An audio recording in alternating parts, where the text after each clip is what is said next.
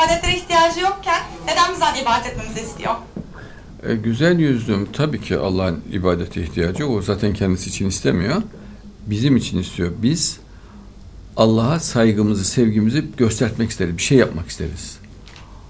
Yani fiili bir şey. Yani hem sözlü mesela Allah'a şükrediyoruz, hamd ediyoruz. Ya Rabbi sen büyüksün diyoruz.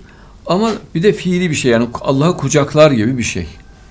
O da namazdır. Yani fiili. Mesela onu secdeye kapa, onun huzurunda olduğunu düşünerek. Çünkü Allah her yerde çünkü.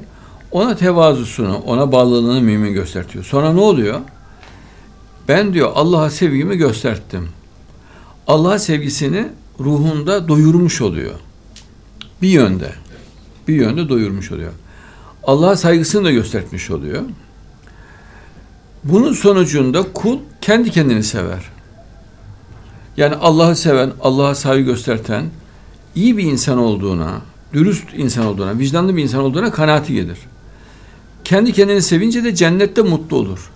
Eğer bir insan kendi kendini sevmiyorsa mutlu olamaz. Öbür türlü kendini nefret eder. Mesela namaz kılmayan insanlara bakıyoruz. Pişmanlık içinde ve üzüntü içindeler. Kendini sevmiyor. İçi rahat değil. Ama namaz kıldığında ne diyorlar? Bak duyarsınız. İşte bir huşu buldum, huzur buldum, kalbim rahatladı, içim açıldı der. O neden? Allah'a karşı vicdan rahatladığı için. Gönlü rahatladığı için. Allah'ı sevmede kalbini tutan çember açılmış oluyor. Ferahlamış oluyor ve Allah'ı sonsuz sevgiyle sevebilecek gücü kendinde o zaman buluyor.